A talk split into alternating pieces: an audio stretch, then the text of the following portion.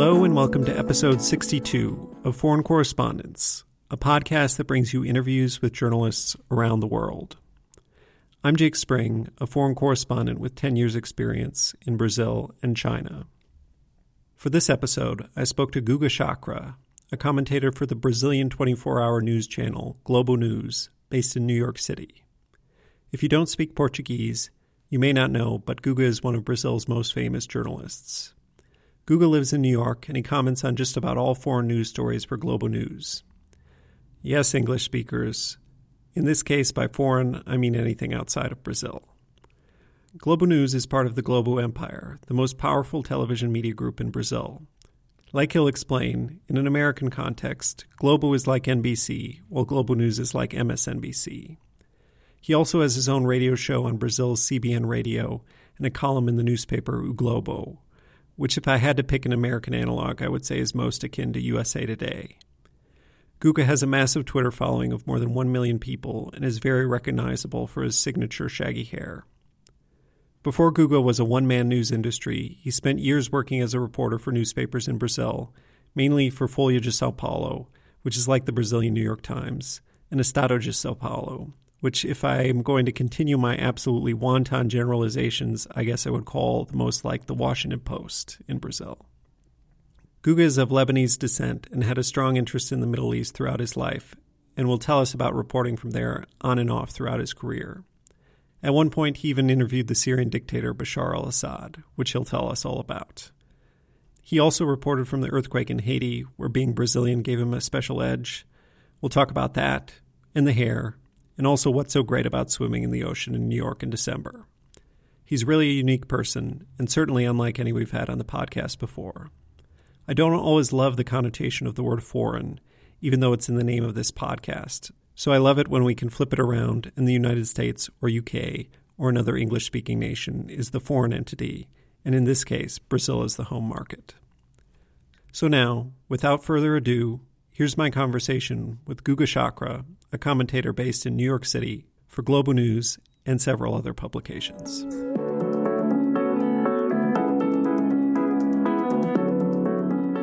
First off, I just want to say thanks so much for coming on the podcast, Guga. No, thank you for inviting me. And to warm up a little bit, if you could just set the scene and tell us where you are geographically and also what physical space you're in, and then also a bit about what your last week of work has been like. I'm the Upper West Side on 83rd between Broadway and Amsterdam and New York. And now I am in the office, actually the same place that I use to be on TV since like the, our offices are closed. They're not closed because of COVID. They are closed because of renovation. So I'm working remote. Uh, this past week, was mainly about Omicron and, and the Chilean elections as well.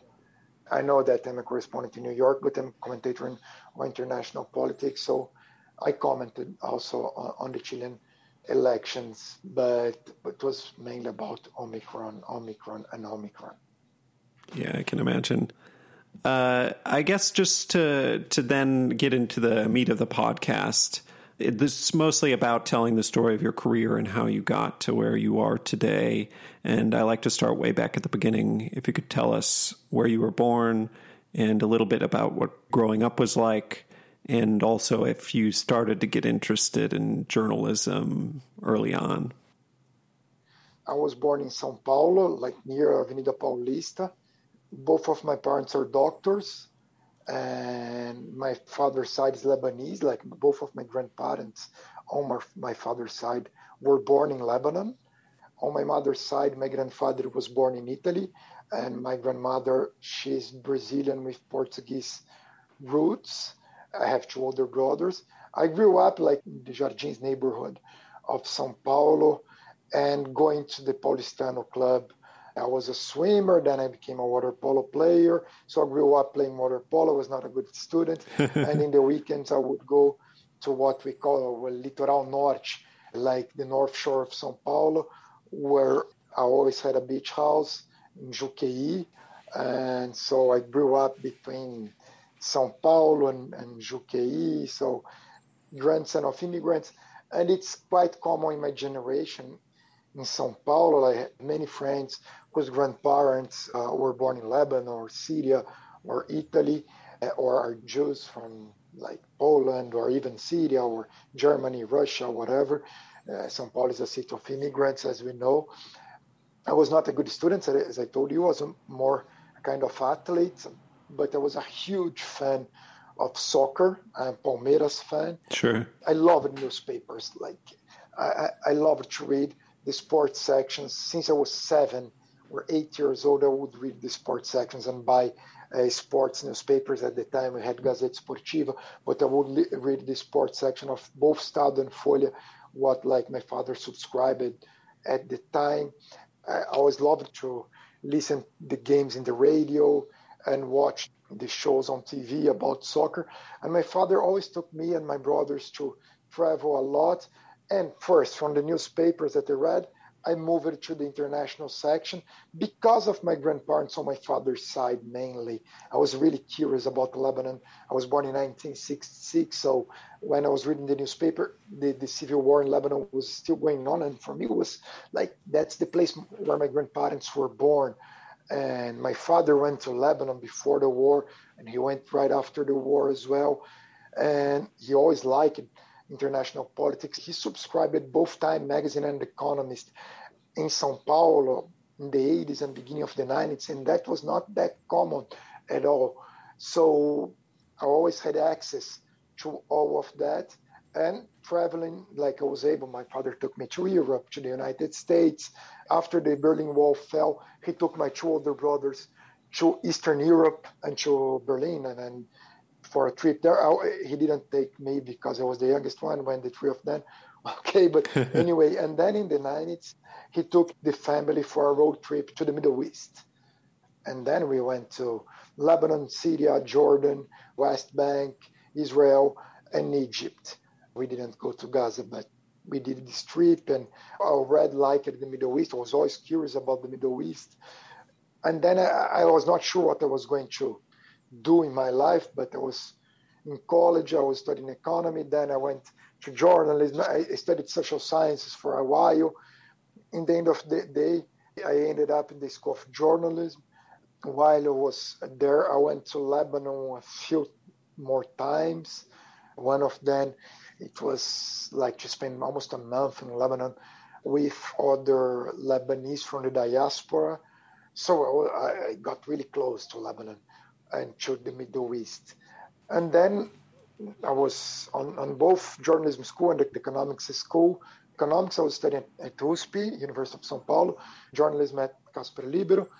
Anyway, uh, I applied for the trainee program at Folha just to see how it worked and to apply the one year later, like there were 2,000 people applying, and I, I got accepted, like among the 10 trainees.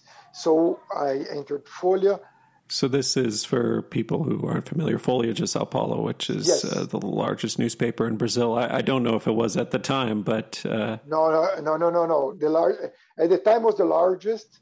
It is still the largest in Sao Paulo, but O Globo now, like they published that this week, they became the larger in Brazil. Oh wow! And the University, University of São Paulo is the main university in Brazil. And Casper Libero, it's a school of journalism, just like Emerson College would be in Boston. I know about Emerson College because I was going to study at Emerson College. My father wanted me to study in the United States, but I decided to stay in Brazil.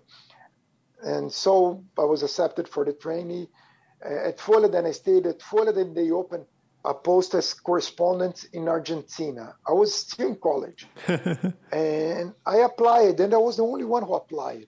So because I applied just to see how was how it worked, like because I said I will apply now, see how it works. One two years I will apply to go. I don't know, like I just want to see.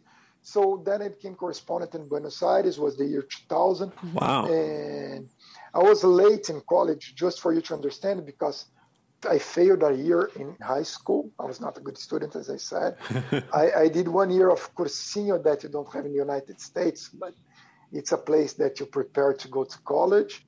Then I, I studied a semester of social sciences. Then I dropped it out. Then I was coming to Emerson College. Then I decided to, to travel over Europe, so I missed another year. And then I did one year of journalism. Then I dropped it out. Then went to economics. Anyway, like I was, uh, I went to Buenos Aires.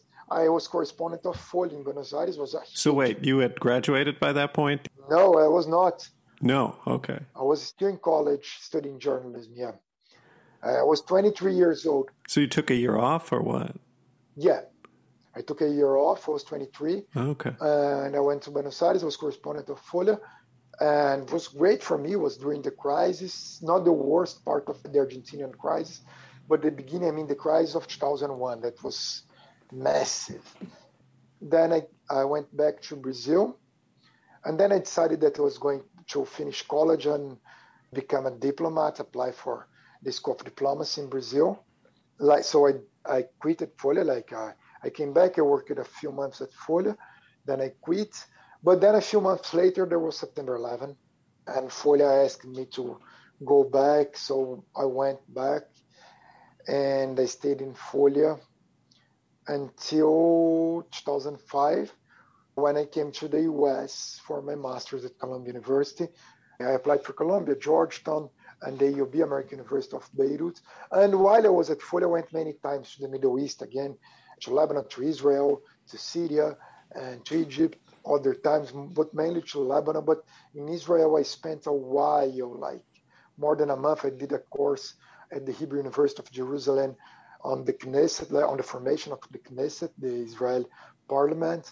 And also, uh, I spent a while among the Palestinian Christians. My family, my, I am I'm an atheist, but uh, my family on my father's side, my, my grandfather was a Greek Orthodox Christian, Greek Orthodox, and my grandmother Christian Greek Catholic in Lebanon. So I spent a while with the Palestinian Christians trying to understand them, mainly Greek Orthodox Christians, to understand how was to live there, how they felt, on the Israeli side, the Palestinian side, they were Palestinians, but among their Muslim friends. And, and I, I wrote an article at the time for Folha.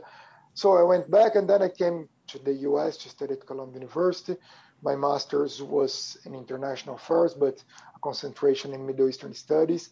I had classes with Rashid Khalidi and other major professors, Paul Strabulsi and others uh, on Middle East. And when I graduated, I decided to go back to the Middle East I was not employed, so I would I spent a, a year going to the Middle East and coming back to New York, writing freelance for Estado, sometimes to Folha, to both of them. And then after a year, I made a deal with Estado. and I spent a whole year in the Middle East traveling. So Lebanon again, Lebanon, Syria. First semester was mainly Lebanon, Syria. Second semester, like I went to Israel right before the first Gaza war, then I spent a while in Israel, then Turkey, Egypt, because I couldn't go back to Lebanon, Syria, because I had the Israeli stamp in my passport. And then I came back to the US. I became correspondent for Estado in New York, and that was 2009 already, and was during the recession. And by 2012, Globo News invited me for a show there, but just as a guest. And after the show, they liked and they asked me if I wanted to stay. Like was my first time, and I went there just as a guest. And then I stayed. And after 2013, I quit Estado, stayed on on Globo News. I, I stayed in Estado as a blogger, but not not as a reporter. And then in, since 2017, I moved my blog to Globo, o Globo newspaper. Estado is the other major newspaper in São Paulo. I moved my blog to Globo, and also became a columnist at Globo. So yes, that's my story, and I'm here since then. And now I have a show on CBN as well. And after a while, I started because Globo News, the cable news TV for Globo, is like MSNBC, and Globo is is NBC. So in the beginning, I was only on Globo News. Then I became a commentator commentator on Globo TV as well. Sure, on uh, the nightly news programs, that sort of thing. Yes, uh, Jornal da Globo, the latest one, because Jornal Nacional, they don't have a commentator. Like it's more right. news. It's more like NBC Nightly News, so it's different. Only Jornal da Globo, they have more commentators. And Bom Dia Brasil, but that's early in the morning, and because of the time zone, it's harder. So I do, I do Jornal da Globo. Yeah, wow, that's a lot of stuff, and uh, your career took off really quickly. Out of curiosity, did you know any Arabic from growing up, or did you pick it up in the Middle East, or do you speak Arabic? I'm just curious about languages. I know how the words, I know how to conjugate the verbs, but the thing is, growing up, no. My father doesn't speak well Arabic. His parents would speak to him in Portuguese. He speaks French, Portuguese, English, but his Arabic is not good. In my case, so first problem, I studied the Fusha, the, the modern standard Arabic. That's not the same Arabic that people speak. It's the written Arabic. So I lost a lot of time on that, but I learned the grammar, I, I would say. But then when you go to Lebanon, you have the colloquial, the Levantine Arabic, or the Lebanese, the Syrian Lebanese dialect, and the Levantine dialect. And it's actually easier than the modern standard Arabic, but it's, it's different. So I would try and I would try to ask questions to people and talk, and they would answer to me in, in English or French. That's Lebanon. Most of the, the people that I would interact in Lebanon, they would speak or English or French, but English most of them.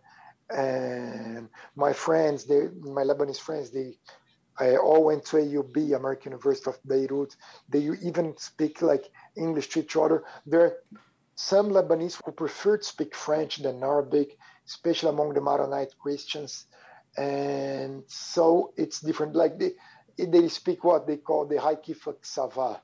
So a mix of the three languages. In Syria, yes, like I would be able to try to practice more, but no, I don't speak fluently Arabic. That's and also I, I lost a lot in the past few years since like I used to go to Lebanon every year, but the last year I went was 2019, 2019. I didn't go this year and the year before because of the pandemic. Before that, I would go every year to Lebanon to visit and like I like to be in the Middle East.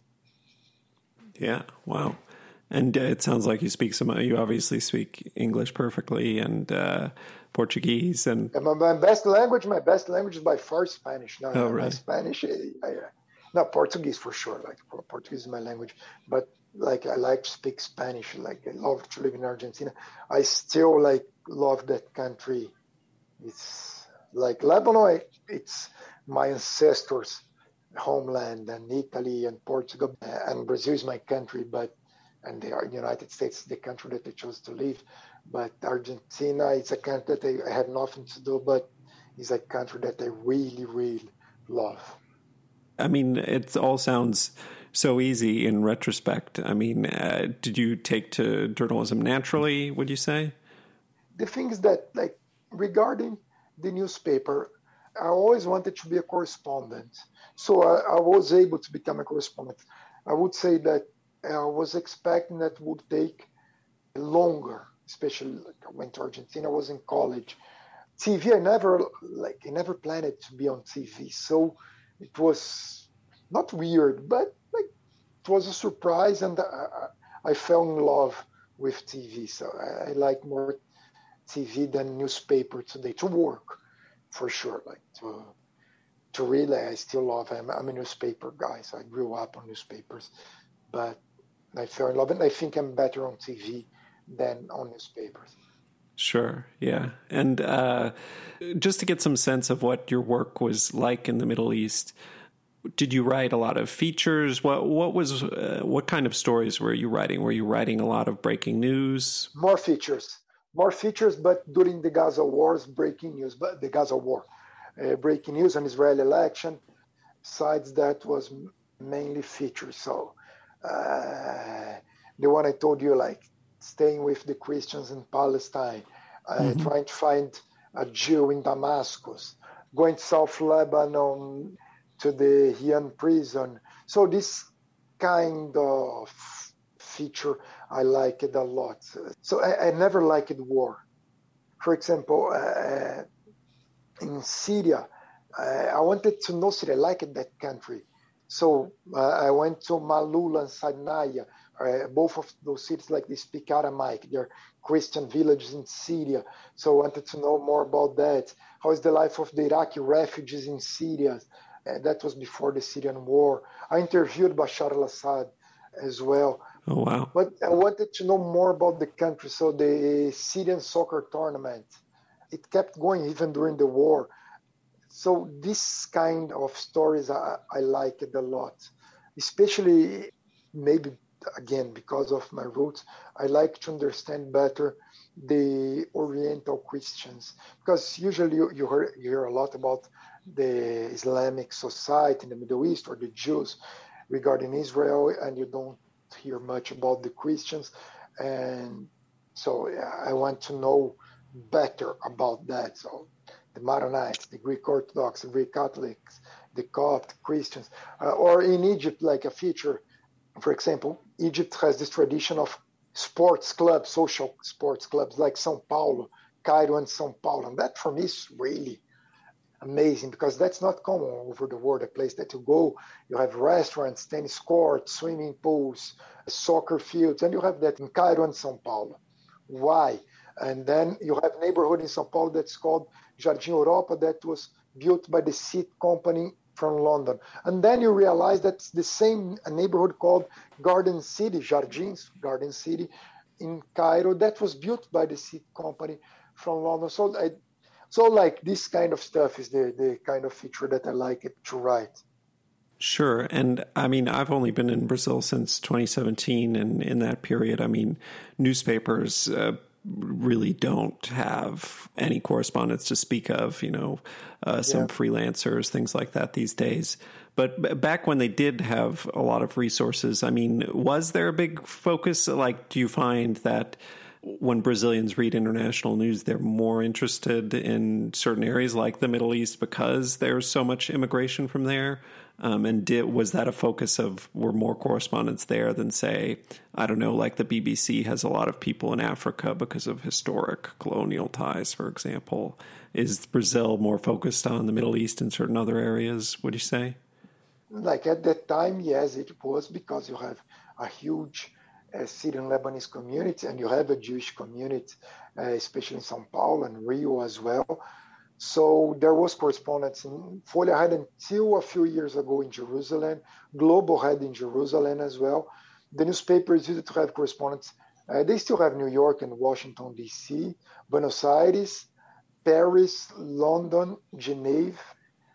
In Geneva because it's the WTO, FIFA, and so it's important for Brazil those uh, displays. In Africa, Globo News has one. Now Globo has one. Vinicius is based in, in Johannesburg. Oh, nice. Yeah, yeah, but you had once in a while someone, but not it was not common. In China, there was a time that the three major newspapers had correspondents. Now only Globo has a correspondent in China. Portugal and Italy sometimes, and now they don't have any more in, in those countries. And the other places, mainly freelancers. Let's see. I wanted to ask about going into you know 24 hour cable news you're the first person I've spoken to who is on 24 hour cable news, and it's like the ultimate news hole. It's just so much time that always needs to be filled.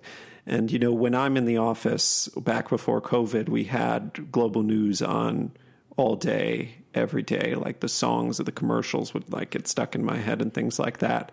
And so uh, obviously, you know, I've seen you on TV a lot and it just seems like the amount of time you need to fill is insane. I, I was just trying to get some sense of how much time in say a busy week do you spend on live TV and is it exhausting? How do you find it? Have you gotten used to it? Is it, you know, normal now? Like there's a show that I'm from 8 p.m. to 10 p.m. almost every day. So this one is two hours. I'm not talking for two hours because there is a person, the, the anchorman, he's in Rio. Then you have a commentator in Brasilia, one in São Paulo, one in Rio, sometimes two in São Paulo, one in Rio, one in New York, and one in Buenos Aires. So like I'm not talking all the time, but my face is there all the time. And you have the reporters who also in Brazil and São Paulo, Rio, and other parts of Brazil would also enter to give some news, and then we would comment. But then it, it's it's two hours. The other shows I only enter uh, have to be uh, online like 10, 15 minutes before it starts, and then I comment for 15 to 10 minutes. So that's that's not hard. And I also have a show, Globo News International, that's every Sunday. Then is for 45 minutes, and uh, I'm one of the anchors with another one in Rio. So then also like then it's 45 minutes non-stop. So I don't know, like it depends on the week. But if it's a breaking news week with international news, you know, American election or Afghanistan, whatever, then I like I'm almost the whole day on TV, like from morning to night, Uh, almost non-stop. But sometimes next year will be Brazil, elections in Brazil. There will be days that probably they won't need me. So for sure in the election day they won't need me because it will be a huge election in Brazil. So it depends a lot on the day, but usually it's like that. And also, I work more on prime time, so Brazilian time from 6 p.m. to midnight. And uh, how do you balance that with also being a columnist and also going on CBN? So, uh, CBN, I, I, I tape my show Friday mornings or lunchtime. So it's easier because I'm usually not on TV on that time. My blog I write when I have time, and they call them it's Wednesday. So I kind of prepare. I try to leave Wednesday afternoon free, and then I have time to write. But the things that I, I don't know if you if you're like me, but I, I know what I'm going to write before I start to write. So I have all the idea in my head. So the amount of time that I spend writing, like in the front of the computer, is not long but like I'm thinking about what I will write when I'm swimming, when I'm walking my dog. I don't know, like it's the idea comes not while I like in the front of the computer. So I have an idea, like I know what I'm going to write beforehand. So today I wrote like the column on today I wrote uh, about Chile, but saying that Chile has nothing to do with that Boric has nothing to do with other Latin American presidents that people call left in Latin America, like Maduro or Ortega, who are actually dictators in my view, or Castillo and Lopez Obrador. Like Boric would be more more like the left in Portugal or Spain. So it's different. So like Maduro and Castillo, they, they are against gay marriage, they're homophobic. So uh, it's hard to compare Boric to those guys. So I wrote about that. I wanted to have my view that's different from some people who keep saying that Chile and Chile has nothing to do with Venezuela. Also, like it's two different countries, and this thing that happened now that people say, "Oh, you're going to stay like Venezuela," and sometimes now they say that that Brazil might become Argentina, and I always say, "No, that's better. They have." Numbers better than Brazil in, in criminality, in per capita income, or their human development index. So on healthcare, everything in Argentina is still better than Brazil, even though they're in a crisis for the past 50 years. And yeah, I'm familiar with all the, you know, Brazil's going to become Venezuela or X or Y or Z country. And yeah, I mean, the left is a bunch of different things, but a lot of people, you know, uh, Bolsonaro certainly tends to lump them all together a lot of the time. I did want to ask uh, how you found the transition from news reporting to more opinion and commentary because you had been news reporting and then you not only switched to switch mediums to TV but you also kind of switched to opinion and commentary. How, how was that change for you? The transition was not hard because I had a blog before that on Estado that I would give a kind of my opinion or do analysis. So that part was not hard, but I miss a little bit reporting. So, especially in, like uh, in the Middle East, in, in New York less so, but in the Middle East, yes, I miss reporting. And even now that there was the tornado in Kentucky, and they saw some of the reporters of Globo, Three of them went there to cover the tornado, and like Daniel, you think, oh, I wanted to do this story, and that's like what means being a journalist. Be be there. So I miss this sometimes to be on the field. Sure. Let me see. Do you get to do any reporting on your Sunday show, or is that mostly commentary no. also? No. Commentary and analysis, but a lot of interview. Like I interview a lot of people, so it's you also have that. We always have someone to interview, or sometimes two people to interview. So that I like to ask questions. Actually, it's, it's nice. Yeah, and uh, the one thing I had some friends who came by to see our place since I just moved to Sao Paulo, and uh, they, I said, "Oh, I'm going to talk to Guga Chacra," and uh, the the first thing they said was something about some beef you have going with a right wing guy, Rodrigo Constantino, which I guess I had seen a little bit, but hadn't seen too much of it. And I, I, mean, not just about this particular argument, but I'm just curious. I mean, if you find yourself in the constant target of arguments and things like that, and online, I mean, things have become much more contentious in Brazil. Uh, I mean, do you have to deal with a lot of trolls? Do you have to do you seek out these fights? How do you approach it? The, the thing is, I don't care much like when people attack me, and it's interesting because usually when they attack me, they don't attack my person.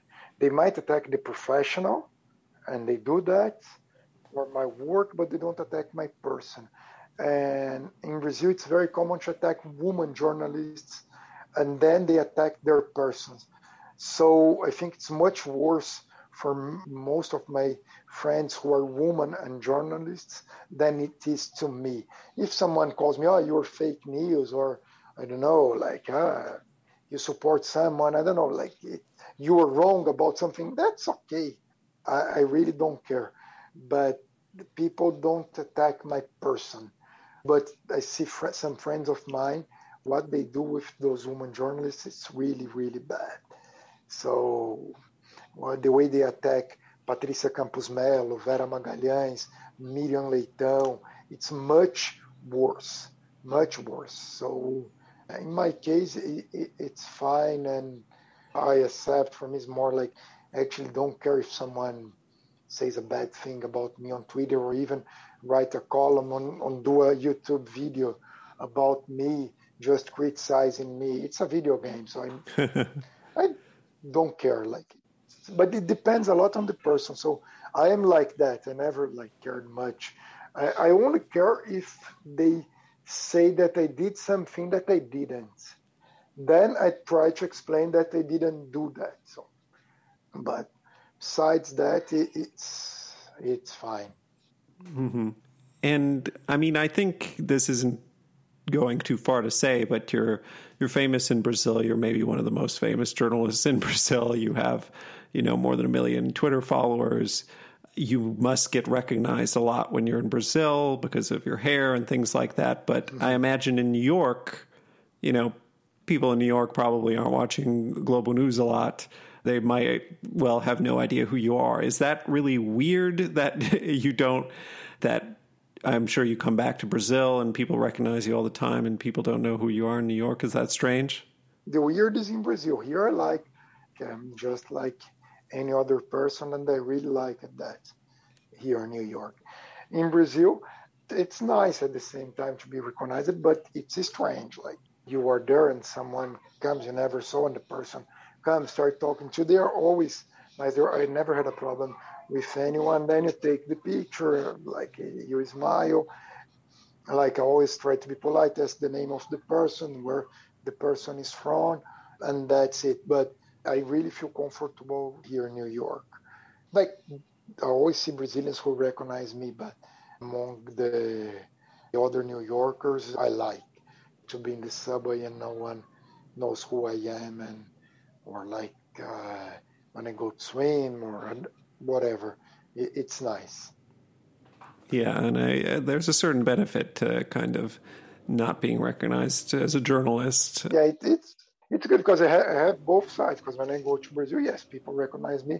It's nice, but like I don't know how it would be if I lived in Brazil. If I would like that, but here in New York, so I come back to New York, and then it's normal.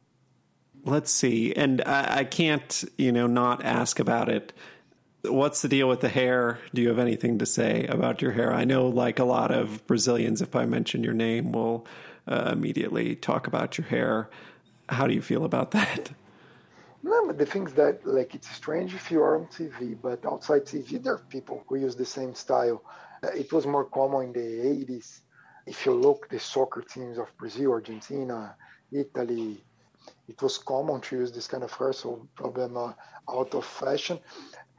But at that time, even the tennis players would use the same style of hair, or the Formula One drivers. If you see Piquet, Fittipaldi, or Prost, or they would use. So it's more from that time. I always use it, and I swim. So like sometimes it stays like that. But on TV, people usually they cut their hair. They have shorter hairs.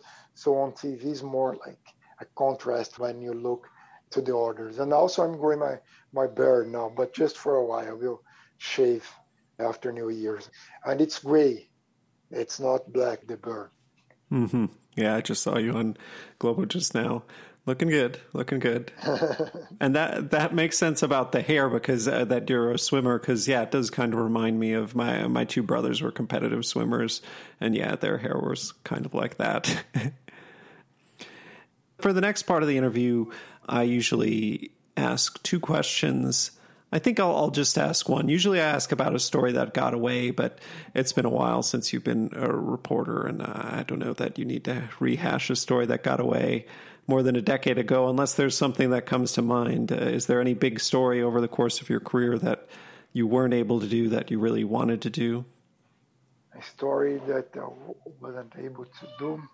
I wanted to be the Tahrir Square during the Tahrir protests in 2011 during the Arab Spring. I didn't go. They didn't send me, and that like sometimes like I almost quit my job and went by myself. I, I can't believe that I wasn't there. Like it was uh, the place to be imagined that you as a journalist also wanted to be there. I've never seen a, a thing like the Tahrir Square in, in Cairo in January 2011. That was amazing to saw that revolution happening in a square, even though afterwards was not what they expected. But at those days, it must be amazing to cover that story, to see a dictatorship falling with the people in the streets in a no violent protest uh, in the major square in a major country, I think that's unique.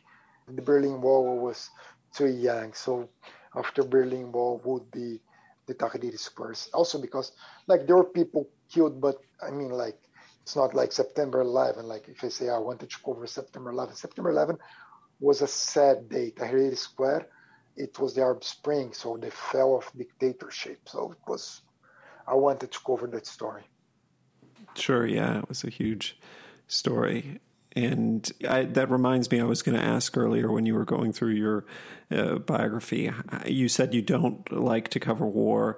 Did you cover war at any points? Did you have to do the flak jacket running around sort of thing while people were shooting and that sort of thing, or did you not do any of that reporting? No, no, not to that point. I covered the first Gaza war in 2009 Israel didn't allow the journalists to enter Gaza during the war, so I stayed in the Israeli side. Yes, there were rockets that they were launching towards the Israeli side, like in Sderot, Ashdod, Ashkelon. There was no rocket near myself, but I was in that area, but I was never in risk. My life was never in risk at that point, but I was covering the war on the Israeli side.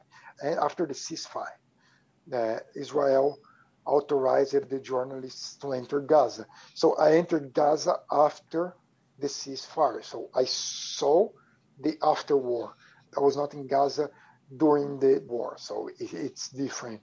So that's the war that I covered, and I went to Syria. Also during the Syrian war, but but I went to Damascus and around Damascus, and there was no major conflict at the time that I was there in Damascus. So it was not that I was in I was in a country that there was a war going on, but not in the place that I was. So I, I, it was the beginning of the war, 2011 still. So there were more conflicts in Homs, and I went to Daraa. In Daraa, there was war going on. It was kind of dangerous in, in Daraa because. Sorry, where's this? Daraa is near the border with Jordan. Okay. It was where the uprising against Assad started. It was not 100% safe, but it, it, went to control of the position, and then the Assad took control again a few weeks before I went there. So, but it was stable when I was there, so people were not firing shots. Stable, I mean, it could started again when I was there, but didn't start. Started a few weeks later. So I think Daraa was the, the most dangerous place uh, I've been. Like the major risk, I was like closer to war, but never like war, war, like people shooting and them nearby. No, that I never was. Sure, yeah, and I mean, I personally I mean, war reporting, conflict reporting never really appealed to me. I would say I know a lot of people it does appeal to as journalists and a lot of people who want to go to war zones. So I was just curious uh, what you didn't like about it. If because it's sad, like it's sad on, on I don't want to see Lebanon or Syria like in Lebanon, and, and you many journalists wanted like were there to cover war. I said, look, if there is war, they're going to destroy Beirut why like it's it's not a thing that i want to see. To destroy the city that I, I really love. So it, it didn't make sense for me. I liked syria before the war. So why why would i like to see war? It's sad but i think it's really important to cover war but i don't like wars. And i wrote that before that like my dream was to cover the like a peace agreement between Israel and Palestine. That I would love to cover uh, because I want to see peace in that part of the world, in the Levant. When I mean the Levant is Israel, Palestine, Lebanon, Syria. And that's the part of the Middle East I like. I don't like the Gulf countries. I don't like those dictatorships. I don't like Dubai. I don't like Abu Dhabi or Doha.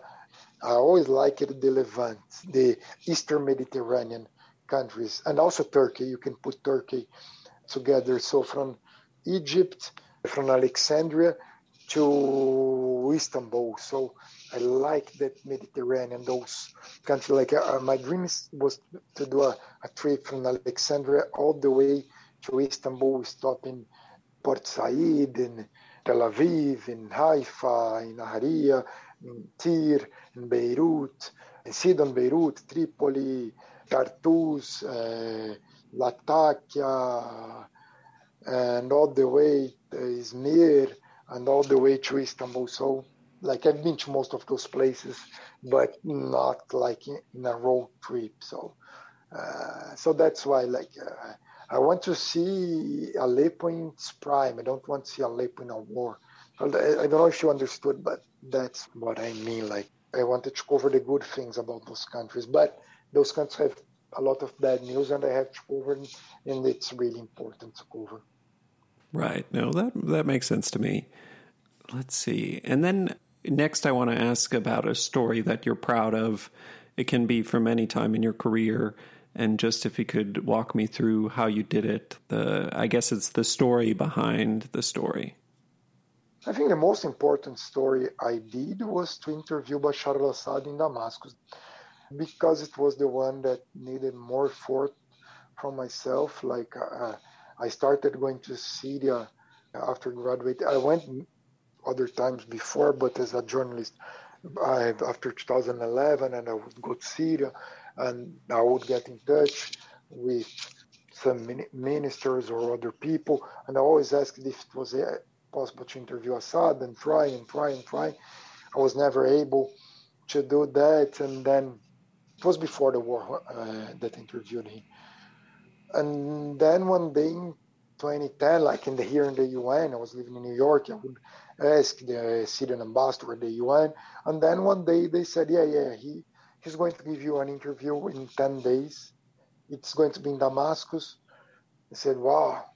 And then like I, I had to go to Damascus, and I had a wedding in Brazil at that time. Like I was in New York, uh-huh. I had to go to São Paulo, and I went to the wedding. I left the wedding straight to the airport. I flew to Dubai, Dubai to Damascus, and then they picked me up at the airport. At the same day I arrived, it was the interview.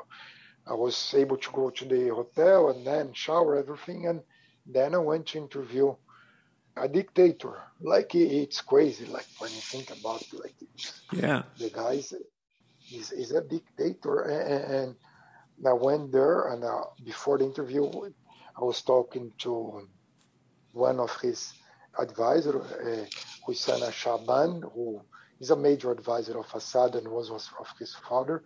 When we were talking and about like she was asking a lot about Israel, the, that I went there and about my roots in Lebanon. And then someone came for he's ready. They put me in a car in the same complex and they drove me to a house. It's not his house because he doesn't live in the palace, but it was a house. And then when the car stopped, this giant guy who looks like a, a giraffe uh, opens the door and it's Bashar al-Assad. He opened the door. He's shy, a nerd, totally nerd. It's weird, like he's nerd.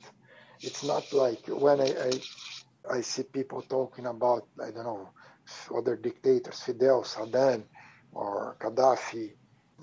It's it's a different kind of personality. Assad is, is a nerd, and he's a, and also a medical doctor, and he, he's well dressed. He speaks very well English. We see it there.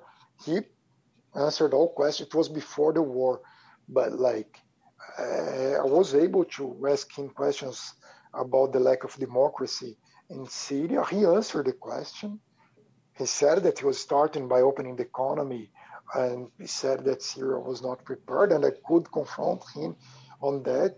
I asked him about the Syrian interventions in Lebanon that Syria was accused of many crimes in Lebanon. He's smart, know, he's a politician, like he, so he doesn't answer the the question. But he was never upset and was amazing. He was able to say the whole team of Brazil in the World Cup of 1982, and he said, and that's even more strange, that was a big fan of Socrates.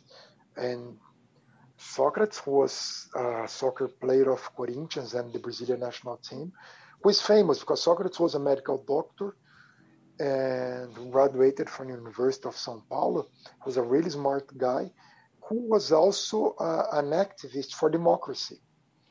And there was the Democracia Corintiana. Né? And like it's strange that the dictator had as his major idol in soccer uh, or in sports. Yeah. According to him, I think like if I was Argentinian, he would say that he was a big fan of King. uh, like, but he said that he was a major fan of Socrates, and it's true he knew all the players of 1982. So, which, by the way, it was one of the best Brazilian or the best national teams of any country ever, even though it didn't win a World Cup, but was an amazing team. So that's, I think, like the most important work of journalism I did, and also then the coverage of the earthquake in Haiti, but that's different. Yeah, before we move on to that, I mean, how, how long did you talk to Bashar al Assad? How, and how. More than an hour. How do you go from democracy? How do you go from democracy to, to soccer? But he wanted to talk more. He wanted to talk more about the Golan Heights and also myself. That was 2010. It was before the Arab Spring. The Arab Spring. So was a time that Bashar really wanted to negotiate with Israel, and he said that he was really close to a deal with Ehud Olmert and Erdogan, like it's Erdogan was mediating a, a negotiation between him and Olmert. He said that there was a time that he was in Istanbul, in, in Ankara, and Erdogan was talking to Olmert on one side of the line, on, on the phone with him, Assad beside, Erdogan, he said that he was really close to a deal with Israel. He even explained it to me how was going to be the deal. He was really desperate for a deal with Israel. Like that, it's weird. Like sometimes, like that, some people who follow Better City in the U.S. they know more about that, but sometimes people don't know how close the Syrians and the Israelis were. But then all blew up in the Gaza war because Erdogan got pissed off with Olmert because he didn't know about like the Israel offense again, about like that Israel would, would going to war against Hamas. And anyway, like so, there was never peace, and now we are really far away. But he wanted to make peace at that time. And also, you have to remember at that time, Assad was really close to Sarkozy, the president of France. He went to France. He had dinner with Sarkozy and Carla Bruni. He was close also to um, Brad Pitt and Angelina Jolie. They would go to Damascus. To Nancy Pelosi and John Kerry. John Kerry would be really close to Bashar al-Assad. So it was a different time. People were expecting him, uh, Hillary Clinton, that he would be able to open Syria. And he, who knows? Like if there was nowhere to spring. I don't think that he would open Syria because it's not how it works there. Like it's, if he tried, he wouldn't be in power. But that that's the story, like the interview with Bashar. And many Americans were were in Damascus at the time, young Americans studying Arabic because it, it was cheaper. And as I told you, like it, it, was much better than Beirut or Cairo because you, they would live in the old city of Damascus. That's great. And they would pay $500, $400 a month for the Arab course in the University of Damascus, while in Beirut was two, 3,000 it was the same kind, the same dialect, like with different accent, but the same dialect as Lebanon. That's the Levantine Arabic. That's the coolest one. So. Mm-hmm. And where was the interview published? Uh, it started São Paulo, the newspaper. Gotcha. And I mean, uh, having talked to him and him being this kind of nerdy guy and all that, I mean, were you now knowing what you know happened next? I mean, did it give you any insight into uh, you know did it help your commentary the fact that you had met him this one time? Yes. Uh, no Syria as well helped me a lot. Because people like and also i saw that a lot in the united states they didn't understand syria. They got right that was a major dictatorship that was on one side that like assad was really really really bad. That like the, the coverage was right what they got wrong was the Syrian opposition, what they thought that had the support of the majority of the population in Syria. That's not true. There are many people who supported Assad, even though he was a dictator, they supported the dictatorship, just like many people in Chile supported Pinochet, many people in Argentina supported the dictatorship in Argentina.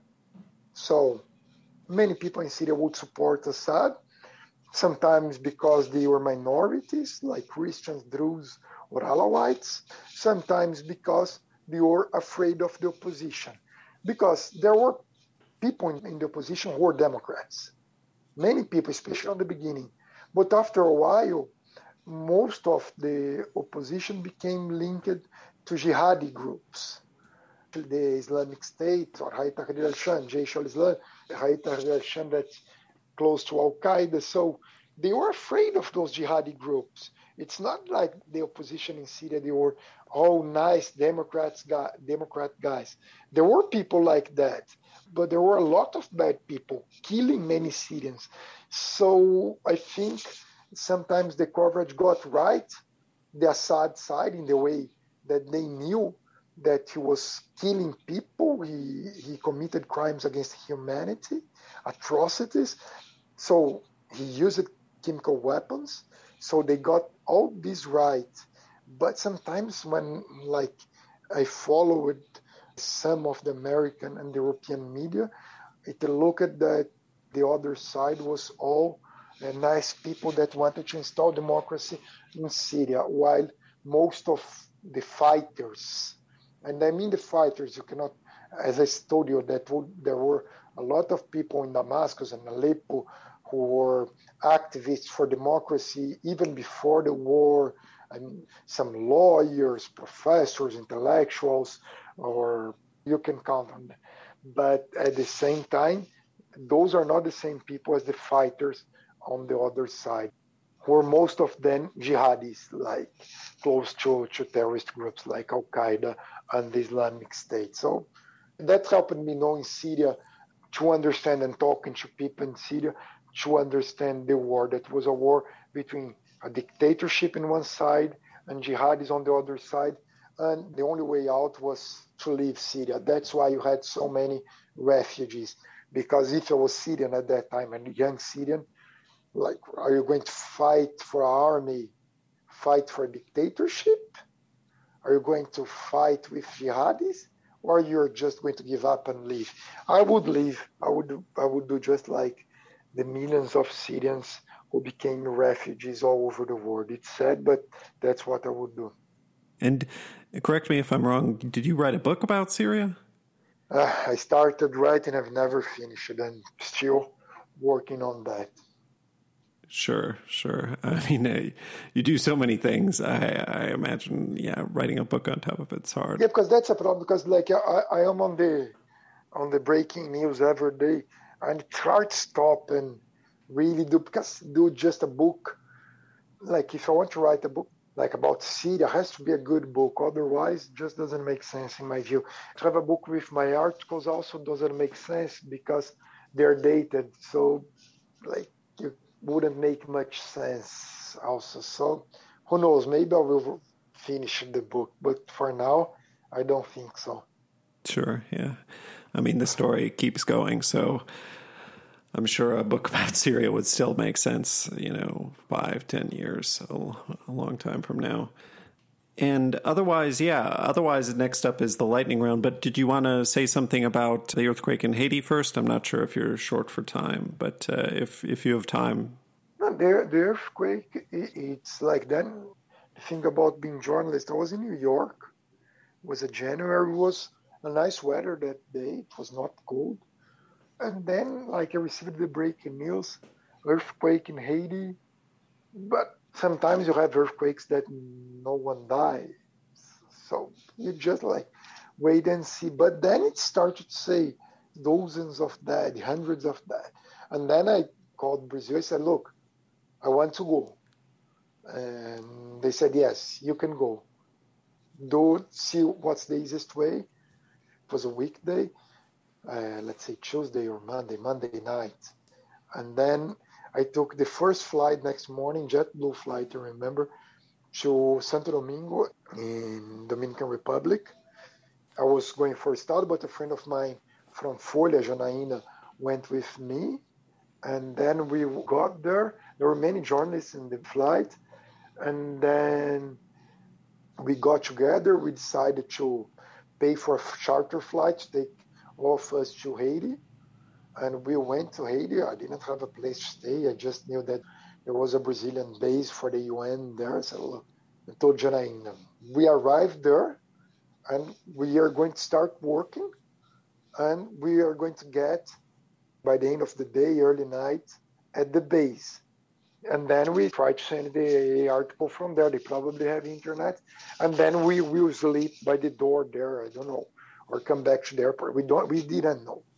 So, and then I spent a week there. Like I was really, really sad. But when you are there, you don't realize the impact. Like I realized everything when I left with two other journalists and a driver by car back to Dominican Republic. And the driver started to cry when we crossed the border. And then I started to cry as well. And like uh, it was hard then when I came back to New York for weeks. Remember everything I saw. Uh, it was hard. The, the, earthquake was hard, much harder than than I would expect. Like the country was destroyed. Like the everything. It was sad. Mm-hmm. And I mean that was a very heavily covered event. I'm just curious if if you think Brazilian media covered it any differently than other media, American media, or if the, the earthquake. Yeah, yeah. We had an advantage because there were many Brazilians there, all the soldiers, because Brazil was the largest armed force in Haiti because we were with the peace forces of the UN and Brazil had the leadership. So, like, there were thousands of Brazilians officials, soldiers that we could talk, that could take us to the places. So, and then you had Viva Rio, that's an NGO from Rio. And also because we, we have this view, like, it's easier for the Brazilian to understand uh, sometimes, like, okay, Brazil has many things in common with Haiti. So, yes, I think not very different. Like, I mean, by the part of the tragedy was not very different, but we had this access to the Brazilian officials and soldiers who were living there. So when you talk to a major who's been living in Haiti for months, so the guy can explain to you. So he understands what's going on. Right. Yeah. And in a situation like that where it's uh, you know chaotic and communication is difficult, you know, finding internet and things like that. I mean, it's essential to have people who know what's going on, who you can talk to. The internet we were able to have only in, the base. Outside the base, you didn't have access to internet. So at the same time, uh, we would go to the street during the day. I would leave 7 a.m. because there was also the time zone. So I needed as long as possible on the streets. So we would go back to the base around 4. That was like, I don't remember, it was 6 in Brazil. And then write the article, send the article to Brazil. And then at night, not every night, but a few nights, we would go then only if the soldiers were safer like we couldn't go by ourselves because the base was not too close to the center i would go at night with them to see the, the country and go because i couldn't see i would sleep for three three hours less than that all the journalists would sleep on the same tent there were like 30 journal, brazilian journalists sleeping together so there was also this friendship everything that we would work together. There, there was no competition among ourselves because like you don't compete in a situation like that. You help each other. So I was even cameraman for Globo uh, for a while for a, a reporter from Globo one of the days. Yeah, wow. And I know certainly for the military, it was a very formative experience. I know one of my colleagues wrote a story about after Mourão became vice president and he's a general and looking at, you know, because Brazil doesn't hasn't fought in wars in a long time. And so, you know, Haiti was the only hands-on experience a lot of Brazilian generals and other officials have. Yeah, it's true. And some of them there were like yeah, it was mainly Haiti. Some of them there was in Congo, Santos Cruz. I think went to Congo, but there were few Brazilians in Congo, I think, and Lebanon as well. There, there was the Brazil was in, on the UNIFIL. The Brazil was part of the UNIFIL, the, the peace force for the border between Israel and Lebanon. Okay, well, yeah, I mean those two big stories. Next up is the lightning round. It's faster paced questions. Do you feel ready? Yes, you can start. So the first question is what is a publication you read to keep up on the beat you cover? But since you cover such a broad range of topics, is there some must read publication that you think not everybody reads you'd like to shout out that you think does a particularly good job in covering what it covers? I like to read the L'Orient Le Jour, the, the newspaper from Lebanon. Uh, there was another newspaper that I liked a lot, the Daily Star, that they just closed because of the financial crisis in Lebanon. But both newspapers were good to follow the Middle East. I like the Israeli media. I'm a subscriber of Haaretz. I like the Times of Israel. And I also read the Jerusalem Post. I don't read in Hebrew, so I read what's available in English, but I think it's really important to try to read the Israeli and the Lebanese media. In the other countries in the region, they are dictatorships, so it's hard to have a free media that you could read. And I also like the Al Monitor. It's a, a, a publication, it's for free. You can subscribe for the newsletter. And they cover like all countries in the Middle East really well. It's not feature, it's more uh, political, but it's it's good. I would recommend those Sure. What was the last one? L L monitor. Al monitor, yes. A L uh, monitor M O N I T O R. Cool. Next is what is a publication you read, listen to, or watch just for fun? Uh, for fun, I would say the, the New Yorker and the Atlantic.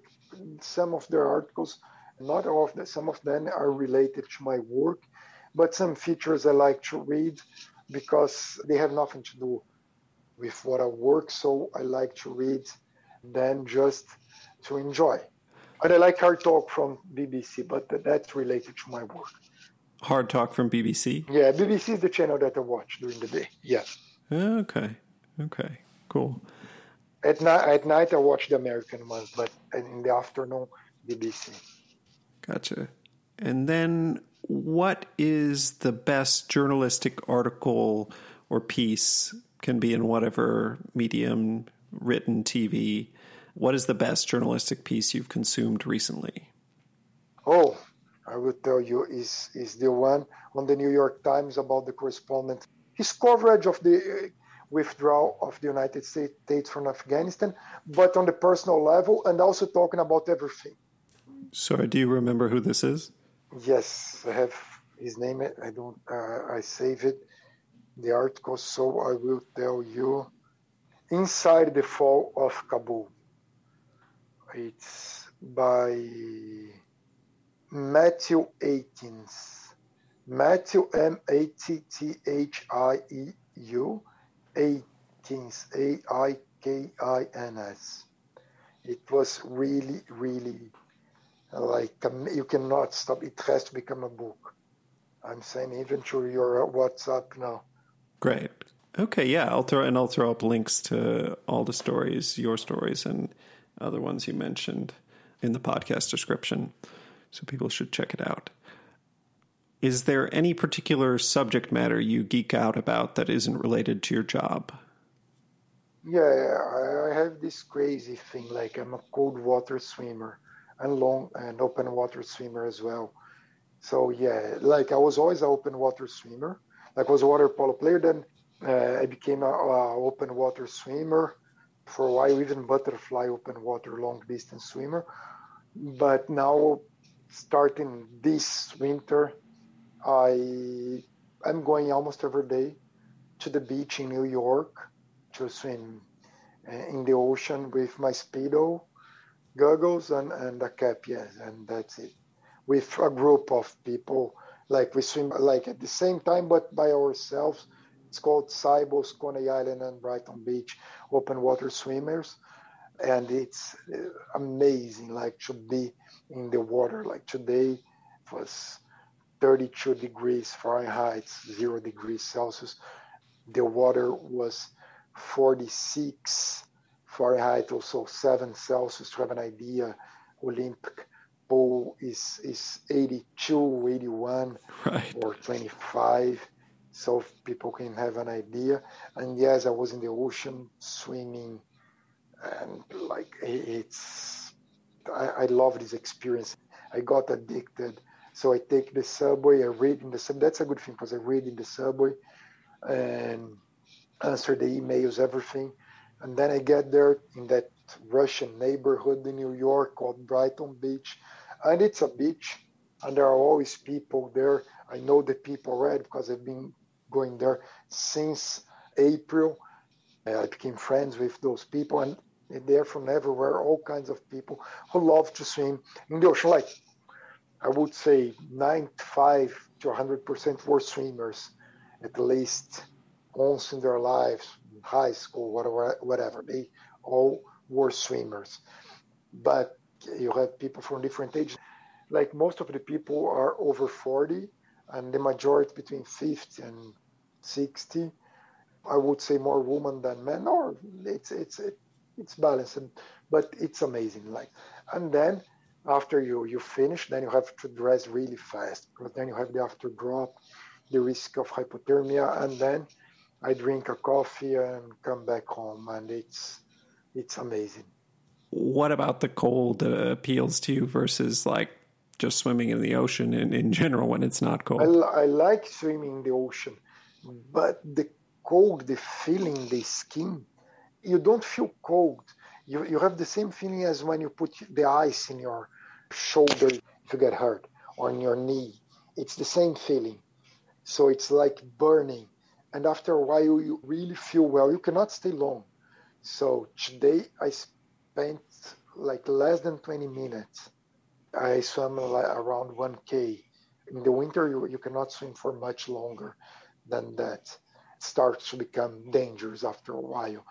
But like the feeling is really great. Also, being in New York, this city like Sao Paulo, and then you take the subway, you are in the beach, you see the, the birds, the winds, the sand, and then you're in the salt water and you have the waves, not big waves, but you have the waves. And also this thing about community, those people who do the same thing, you feel part of something. I love it. I will send a movie that one of them did, seven minute movie that's perfect. Al Liebman, uh, he's one, he goes every day also, like he's what we call year rounder. Year rounder are people who swim over the winter. That's what I want to become. Like I want to swim January and February. That are the toughest days to swim. Like I won't go when it's like 20 degrees Fahrenheit or it's below six, below zero then. But in the winter days that are not freezing, like it's above 32 or above zero Celsius, yeah, I will I will go that's like my plan to manage the swimming during the winter. And when I can't, then I swim in a swimming pool. Sure, that's cool. That's very cool. That's uh, an interesting hobby to have, and yeah, not not the first thing you would expect from uh, a Brazilian from you know a warm weather climate um, to get deeply into cold water swimming, but uh, very interesting. One question I used to ask is Is Twitter important to you? Obviously, I know you spend a lot of time on Twitter. You have a ton of followers. I mean, you, you have more followers than anybody I've ever spoken to. I guess I'm just curious how you manage your relationship with Twitter, what you think about it, if you think it is toxic and bad, if you think it's great what your opinion is. Yeah, yeah, it's toxic. It's toxic. It's important for journalists to share our work, but it's addictive, and I don't think that's good. I, I think it's toxic. If I, if I was not a journalist, I wouldn't have a Twitter account. And by the way, I might not have even a, any social media account. I only have because I'm a journalist. Uh, and I know I'm addicted and I use Twitter and Instagram a lot, but I don't think that it's good for my health. I don't think that's good for the health of anyone. I know that's important, especially Instagram, for many business people who use Instagram to sell their products, and same applies to Facebook. But for me, it's just because I'm a journalist and I have to share my work. I don't understand people who don't need that to, to be on Twitter, like with all the respect. Like it's it's my view, and I know I'm addicted, and I know that I like to be there, but I don't think that it's helpful or health. Maybe there are people who can use Twitter in a healthier way, who don't get addicted, who know how to use in a better way. At least I don't get in major fights, but I think uh, for me it's not health because I lost too many time. Like I, I lost time in Twitter that I could be doing things. So you asked me uh, Uh, about a book about Syria. I think I could have written the book if I was not on Twitter. sure. and that's bad. Like it's yesterday, so I wrote over twenty-one thousand tweets in my life. So, and I can't remember a tweet that I wrote yesterday. right. So it's different from an article that you you write and it's there. But I know that's important. And on breaking news situations, and also to be in contact, I met a lot of people I mean, like I was able to be in contact with nice people through Twitter, so it has its its better side, but it's hard. It's it's really it's hard. Yeah. But it's important. Like it's Facebook, I quit. That's the only. Like I'm still there. I have an account on Facebook, and like I use just for the chat with the cold water swimmers. But uh, I don't use the. I don't publish anything on Facebook. Sure, sure. Then if you had to trade places with one journalist, living or dead, and you would have their career, who would it be? Robert Fisk. Robert Fisk? Yes. The correspondent for The Independent in Beirut, yes. Okay. For people who don't know him, could you tell us a little bit about why? He was the major European correspondent in the Middle East for decades, and he covered everything, starting the 70s until he died, I think last year. It was during the pandemic. He didn't die from COVID, but it was during the pandemic. I don't remember if it was 2000. It was not 2020 and 2021. It's almost the same thing for me. But yeah, and he covered everything. So yeah, I would say him. Any particular, if people are interested in him, any particular piece of his work? His book about the Lebanese Civil War, Pity the Nation. Cool. And then, what is your most embarrassing journalism related story? Yeah, when I saw the vice president of Argentina naked uh, on the locker room, and like he was going to resign, uh-huh. and Argentina was always in crisis. But anyway, and he was important at that time, and people wanted to interview him. And I went to swim in, in the place that I always swim. It's a kind of a club.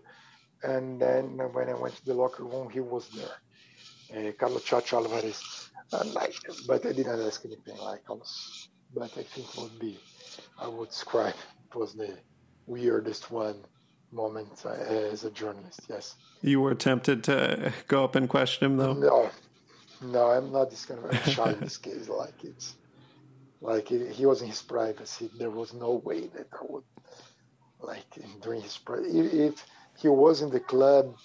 I don't know, drinking uh, uh, a soda, a coke, in, in, in, a table by himself, maybe. But in that case, you know. Sure. Yeah. Um, I mean, we already talked about Bashar al Assad, but if there's anything else that comes to mind for this question, it's uh, what is the coolest or weirdest or strangest situation your job has taken you into, if anything else comes to mind?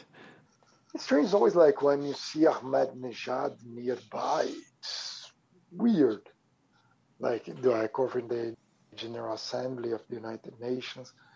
Uh, so I always think like when you see a person that it's always there, uh, it's weird. Like when I saw Obama in the 10th anniversary of September 11, uh, so uh, it's strange when you're near persons like that. People are talking not like was with Assad, because different when you were talking, but I think would would be that.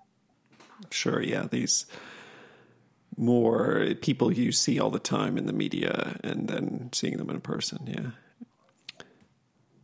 What is your favorite film, book, TV, or other media property about journalists and why?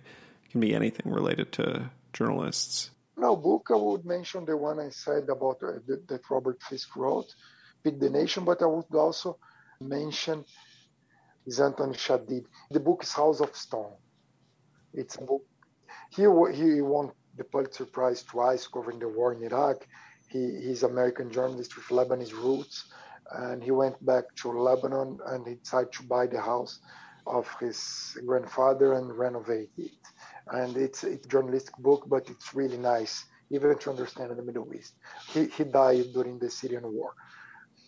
And then, qualifications aside, if you couldn't be a journalist, what job would you do? Uh, a sports coach a team sport coach, like water polo or soccer or whatever coach. Yeah, I think that, yes. That's a good answer. That's a good answer. Well, uh, I know you're short on time and you've got to rush off to be on TV. So I, I just want to say thanks so much for taking the time um, to talk to me and to come on the podcast. No, thank you, Jake.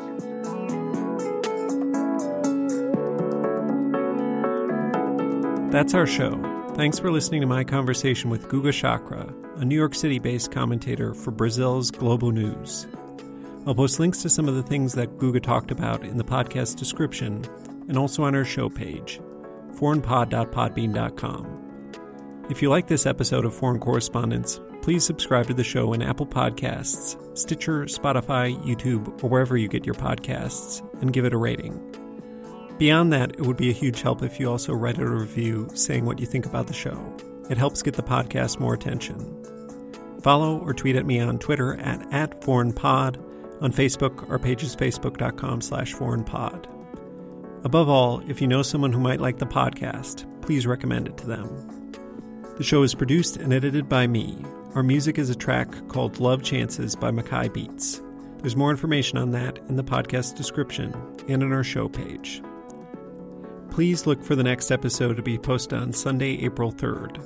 Until then, I'm Jake Spring, and this is Foreign Correspondence.